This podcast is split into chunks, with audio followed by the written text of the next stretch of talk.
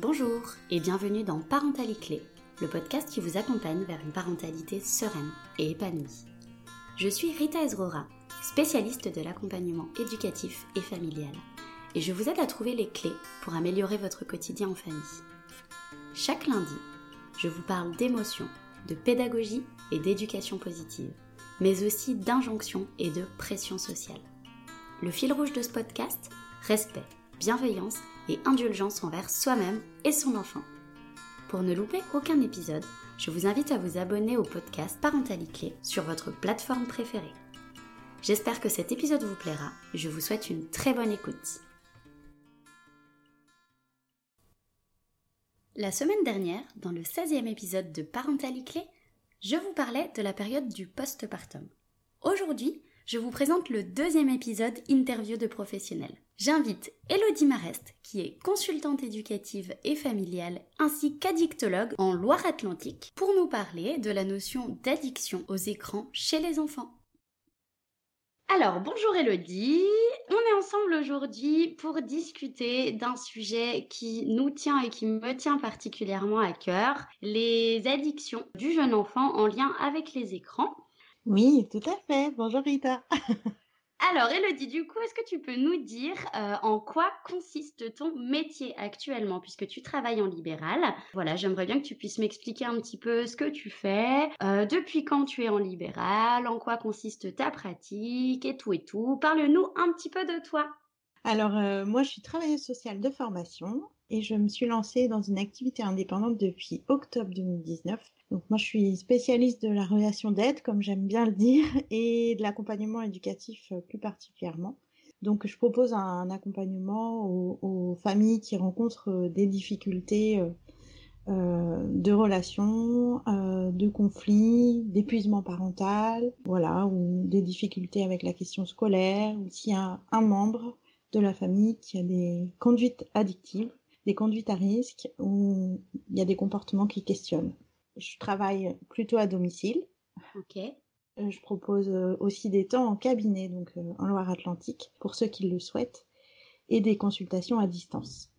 Donc j'ai une palette assez large de propositions pour les familles. L'idée c'est vraiment de construire avec elles des réponses qui vont être concrètes, personnalisées et qui vont correspondre à ce qu'ils ont envie d'être et, ce à quoi ils aspirent. Donc voilà, on, on rentre pas dans des schémas tout faits, ni dans des méthodes. Euh, on n'aime pas les schémas tout faits, nous. Non, on n'aime pas ça. On n'aime pas non plus les méthodes euh, prêtes à l'emploi. Voilà, euh, même s'il y a des choses à, à attraper et desquelles s'inspirer, des, des, ouvrages, etc. Mais malgré tout, on compose avec ce qu'on est euh, dans sa réalité, partir de l'endroit où on est aussi, euh, avec euh, ses outils, ses compétences, ses ressources. Super, super. Et bien du coup, puisque on parle un petit peu des méthodes toutes faites et des trucs qu'on aime ou qu'on n'aime pas, est-ce que tu peux, s'il te plaît, me parler un petit peu de tes valeurs de travail? Qu'est-ce qui est important pour toi dans ton quotidien en tant que personne, mais aussi en tant que professionnel Qu'est-ce qui est important pour toi quand tu accompagnes les familles, quand tu accompagnes les enfants dans leurs difficultés, quand tu accompagnes les adolescents? Alors, qu'est-ce que je pourrais pas enlever? Euh, La question de la liberté du respect euh, voilà de, de l'autre dans sa singularité. J'y accorde euh, une importance toute particulière et euh, je m'adapte au maximum au rythme des familles que j'accompagne. Comme je disais, je les prends à partir de là où ils sont, de là où ils en sont et, et l'idée c'est de les amener, de les guider vers là où ils veulent aller, mais pas pas avec mes jugements, mes avis, euh, ma façon de penser, mais vraiment de, de partir au maximum d'eux. Donc ça c'est voilà, ça c'est pas trop négociable autrement. Et puis euh, ouais, j'essaye de le faire en douceur. Je pense que j'y mets pas mal de douceur, c'est un mot que j'aime bien parce que je trouve qu'on est on est beaucoup dans un monde euh, avec de des choses dans la brutalité, dans les injonctions euh, très fortes qui nous pressurisent, qui nous stressent mhm. euh, sur beaucoup de sphères de nos vies. Et euh, voilà, de mettre un peu de douceur, de fluidifier, de détendre, d'être humain en fait, d'être, de rappeler qu'on est humain, donc avec tout ce que ça comporte d'imperfection. Évidemment. donc voilà, ouais, c'est, c'est ça, je dirais, qui me vient en tout cas quand tu me parles de d'être animé.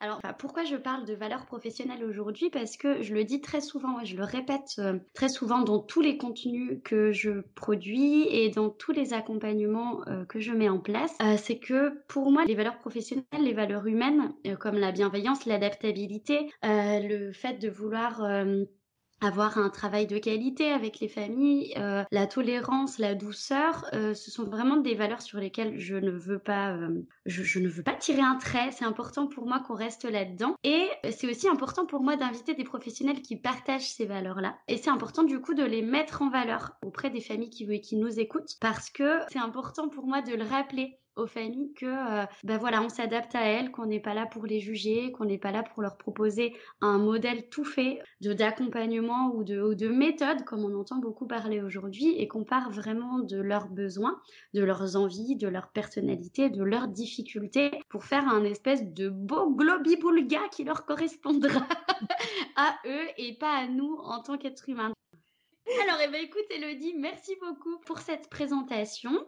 Euh, je vous inviterai, si vous avez besoin d'informations complémentaires, à aller consulter le site internet d'Elodie que je vous mettrai en description, à aller également consulter son euh, compte Instagram qui s'appelle Elodie Marest, comme son nom et son prénom. Et puis maintenant, on va rentrer un petit peu plus dans le vif du sujet et on va parler de cette fameuse addiction aux écrans chez les enfants. Alors, Elodie, est-ce que tu peux déjà tout simplement commencer par nous expliquer ce que c'est une addiction? Alors, une addiction, c'est un processus. Ça, c'est un élément qui est vraiment central parce que, en fait, ça explique que un enfant ou un adulte ne va pas être addict du jour au lendemain.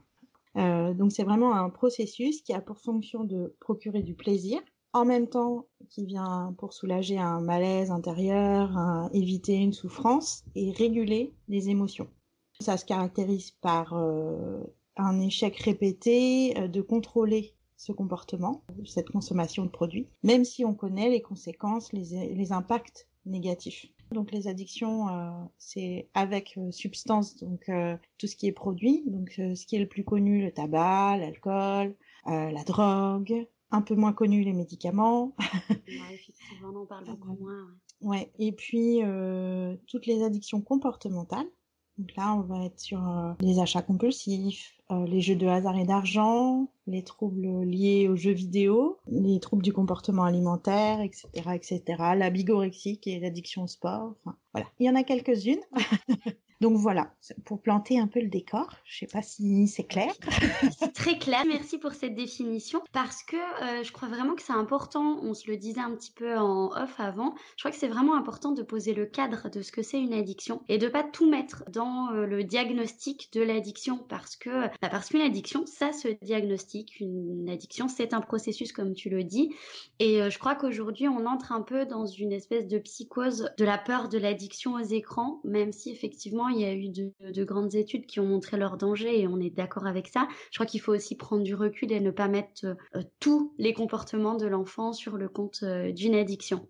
Bah écoute, merci en tout cas pour cette définition. Je crois qu'on est tous et toutes un petit peu plus au clair euh, sur ce qu'est une addiction maintenant. Et puis pour revenir du coup un petit peu plus sur l'addiction aux écrans chez un enfant, toi en tant que professionnel, en tant que consultante éducative et familiale et en tant qu'addictologue, comment selon toi on peut détecter une addiction aux écrans chez un enfant?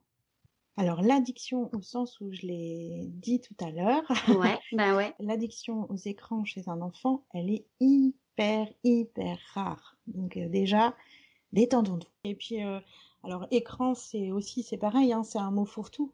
Parce qu'en fait, écran, de quoi parle-t-on? Est-ce qu'on parle de smartphone? Est-ce qu'on parle de tablette? Est-ce qu'on parle de télévision? Est-ce qu'on parle de jeux vidéo? De quoi parle-t-on? Personne n'est addict à tous les écrans. Mais oui, c'est important de dire que, en tout cas, il y a très très peu d'enfants euh, et d'ados qui sont concernés par une véritable addiction aux écrans. En tout cas, il y a beaucoup de, effectivement, beaucoup d'usages à, risque, on va dire, des usages nocifs, euh, dans le sens où il y a des impacts euh, visibles, que ce soit sur du court terme ou du moyen terme. Et ça, ça s'observe, hein, et, et, aussi ça se, ça se parle avec son enfant pour comprendre s'il y a un mal-être chez lui, lui s'il ressent aussi cette difficulté, comme je disais, à contrôler ce comportement, ça, ça, ça, ça doit se parler avec lui. Parce que quelqu'un qui souffre d'addiction, on ne pourra pas faire le diagnostic sans lui. Donc c'est aussi là toute la difficulté, c'est que les enfants et les ados plus spécialement en ont un peu ras-le-bol. Ouais. Aussi. et, que dès qu'on parle des écrans, ça se crispe de chaque côté. et ça, crée des clans, en fait, euh, bon, qui, peuvent éventuellement s'opposer. Et, l'enfant et l'ado de dire, mais j'ai pas de problème avec ça. Et donc euh, le parent, mais si tu as un problème. J'ai lu que tu avais un problème. c'est ça. Je vois bien que tu as un problème. mais que, les choses soient claires. Du, du, coup, on est vraiment d'accord sur le fait que quand on parle d'addiction, ça implique un diagnostic, ça implique un diagnostic médical. Euh, oui, oui, oui. Après, euh, les professionnels qui le font, il y en a, il y en a plusieurs et on en reparlera tout à l'heure. Hein, mais oui, ça implique en tout cas de se poser autour de ça. Les seules addictions comportementales, c'est important de le dire aussi, qui sont reconnues officiellement, c'est le jeu de hasard et d'argent et plus récemment, depuis 2018, les troubles liés aux jeux vidéo.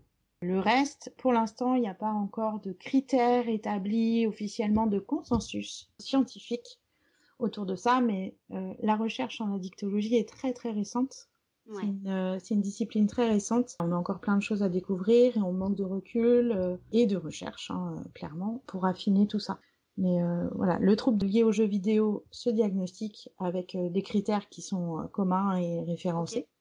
Mais pour le reste des écrans, par exemple sur le smartphone, la question des réseaux sociaux, etc., c'est plus compliqué. C'est un peu plus compliqué. Mais, mais malgré tout, ça peut se faire, ouais. Du coup, on peut plutôt parler de repérage par un professionnel en tout cas. Euh, voilà, on ne peut pas parler d'addiction sans un diagnostic ou un repérage par un professionnel. Quels sont d'ailleurs les professionnels qui peuvent à un moment donné bah, nous aider si euh, on a l'impression que notre enfant présente une conduite à risque avec certains écrans comme les smartphones, la télé euh, ou les jeux vidéo, etc. Bah, il y a des psychologues, euh, des psychothérapeutes qui sont spécialisés. La question comportementale est importante, évidemment. Euh, le médecin traitant, avant mhm. tout. Euh, des pédiatres, pédopsies, des orthophonistes aussi. Ok, ok. Et du coup, toi, en tant que professionnel, à quel moment, avec quel type de comportement tu dirais qu'il faudrait commencer, alors peut-être pas à s'inquiéter, mais en tout cas à se questionner sur la consommation des écrans de notre enfant? Encore une fois, c'est aussi et surtout une question d'âge. Et puis, euh, c'est vrai que malgré tout, ça reste des cerveaux en construction. Euh, donc, euh, effectivement, un peu plus sensible. Ce à quoi peut-être il est nécessaire de porter son attention en tant que parent, c'est peut-être quand on, on repère un peu des troubles de l'humeur, des troubles du sommeil, des difficultés éventuellement d'endormissement qu'il n'y avait pas avant, de l'isolement, une estime de lui un peu dégradée, des préoccupations avec un, centre unique d'intérêt, c'est-à-dire euh, quand on lui demande ce qu'il veut faire, c'est euh, jeux vidéo ou euh, regarder tel truc, les vidéos YouTube ou voilà, ou Snapchat, enfin tout ce qui peut être sur les téléphones quoi. Mhm. donc c'est un peu ça qui, qui peut alerter. Et puis quand on, on perd le lien, soit avec son enfant, donc les relations parent-enfant, soit les relations dans la fratrie aussi. Mhm. voilà, de repérer ça mais vraiment quand c'est des changements un petit peu qui arrivent euh, peu soudainement. Pour les plus petits, ça peut être aussi euh, la question de la parole. On sent qu'il y a une difficulté d'accès à la parole, de la mise en mots, euh, des difficultés d'élocution. Alors avant euh, de s'alarmer, là aussi, hein, consulter son médecin traitant, voir éventuellement avec une orthophoniste, aussi en parler avec l'école s'il est scolarisé ou avec l'assistante euh, maternelle, la crèche, enfin voir euh, voilà. Euh, comment il s'exprime cet enfant parce que c'est pas parce qu'il n'a pas encore accès au langage ou avec des mots qu'il ne s'exprime pas. Comment il s'exprime comment il manifeste ses besoins. Donc voilà. Et puis bah pour les plus grands oui ça va être plus autour de, de l'isolement du repli sur soi et, et peut-être des changements d'humeur quoi je crois que ce qui est important aujourd'hui de retenir, c'est que une addiction, on la diagnostique pas comme ça en claquant des doigts que euh, c'est aussi un travail avec euh, plusieurs professionnels et un travail autour de plusieurs critères. C'est-à-dire que c'est pas parce que notre enfant pendant un mois euh, il va être à fond sur son téléphone que ça y est hop il présente une addiction aux écrans ou que enfin sur son téléphone d'ailleurs en fonction de son âge ce sera peut-être le vôtre.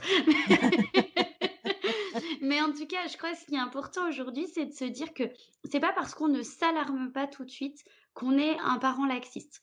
Mm. Euh, en tant que parent, votre rôle, ça va vraiment être d'observer, de prendre le temps d'observer. Et l'observation, comme disait Elodie il y, a, deux minutes, c'est que ça passe aussi par le questionnement des différents professionnels qui vont côtoyer votre enfant. Donc à l'école, euh, peut-être... Euh, je sais pas, l'entraîneur ou l'entraîneuse dans l'activité sportive que votre enfant exerce, à la crèche si votre enfant est plus jeune, etc.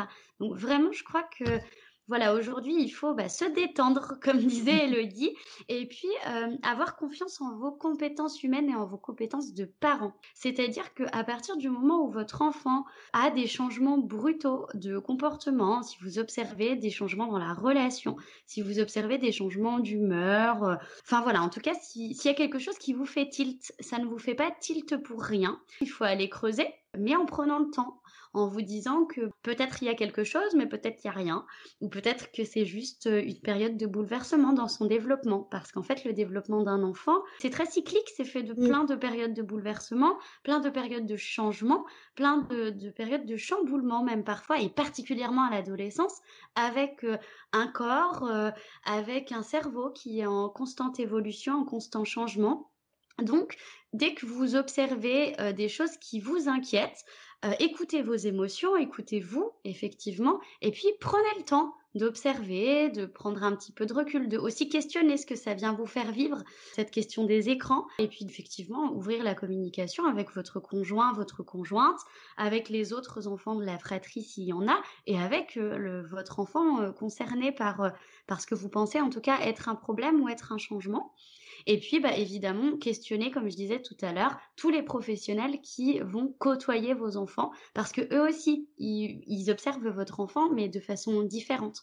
Alors, bon, maintenant qu'on a bien insisté sur le fait que c'était pas forcément nécessaire de toujours s'alarmer et que c'était important de vous faire confiance en tant que parent, vous avez des compétences humaines, vous avez des compétences parentales qui vous permettent de juger, qui vous permettent d'évaluer, qui vous permettent d'observer lorsqu'il y a un souci. On n'est pas en train de dire aujourd'hui que l'addiction aux écrans, elle n'existe pas. On dit juste qu'il y a tout un courant alarmiste autour de ça et qui est très très très culpabilisant pour les parents et qui finalement fait un peu du dégât dans la relation parent-enfant. Mmh. Parce que euh, comme on a cette notion d'addiction en tête en permanence, il y a une espèce de pression familiale qui, peut s'installer. Donc aujourd'hui, on vous invite simplement à, bah, à vous faire confiance et puis à observer. Voilà. Oui, oui, tout à fait. Et puis, il y a aussi tout le mythe, bon, comme il y, a, plein de mythes autour de la parentalité, mais le mythe du parent qui laisserait son enfant sans arrêt. Moi, j'entends beaucoup, oui, il y en a plein qui les utilisent comme babysitter. Oui, toujours pareil, babysitter, est-ce qu'on considère que mettre son enfant une demi-heure devant la télé parce qu'on a besoin de souffler, qu'on n'est vraiment pas bien, qu'on a besoin de temps pour soi, euh, exceptionnellement, c'est ça, euh, l'utiliser comme babysitter. on parle de quoi exactement? Ouais, c'est ça. Encore une fois, il faut redéfinir ça. Et effectivement, euh, je vais pas le nier, hein, il y a euh, quelques familles hein, qui exposent les, leurs enfants à... Enfin, il n'y a pas de limite dans la consommation d'écran, que ce soit en termes de temps ou, ou d'objets, comme je disais. Ouais de, support, quoi. Effectivement, ça existe, euh, mais c'est quand même loin d'être la majorité. la plupart des parents, pour eux, c'est vraiment un souci, cette question-là. Et on leur rappelle bien que ça doit être un souci. voilà. Et du coup, puisqu'on en parle, tiens, de cette question des limites et de l'usage des écrans en général, qu'est-ce que tu conseillerais aux parents euh, pour accompagner leurs enfants dans l'usage des écrans au quotidien? Alors, selon l'âge, comme je disais, hein, c'est important quand même d'avoir, euh, comme tu l'as présenté dans un épisode, je ne sais plus lequel. c'est l'épisode numéro 3 sur le danger des écrans où je, effectivement je, je m'inscris dans une démarche de prévention autour des écrans. Mais comme je suis quelqu'un qui aime nuancer ses propos, j'aime bien faire des épisodes qui viennent parfois contrebalancer et, et puis des moments d'ailleurs dans les épisodes qui viennent contrebalancer tout ce que je viens de dire avant pendant un quart d'heure. Après, c'est important d'avoir en tête ces préconisations, mais ça doit pas être un truc qui enferme en fait. C'est un cadre et, dans ce cadre, il y a de la souplesse, il peut y avoir des entorses, hein. Personne n'est infaillible, donc euh, ça c'est important.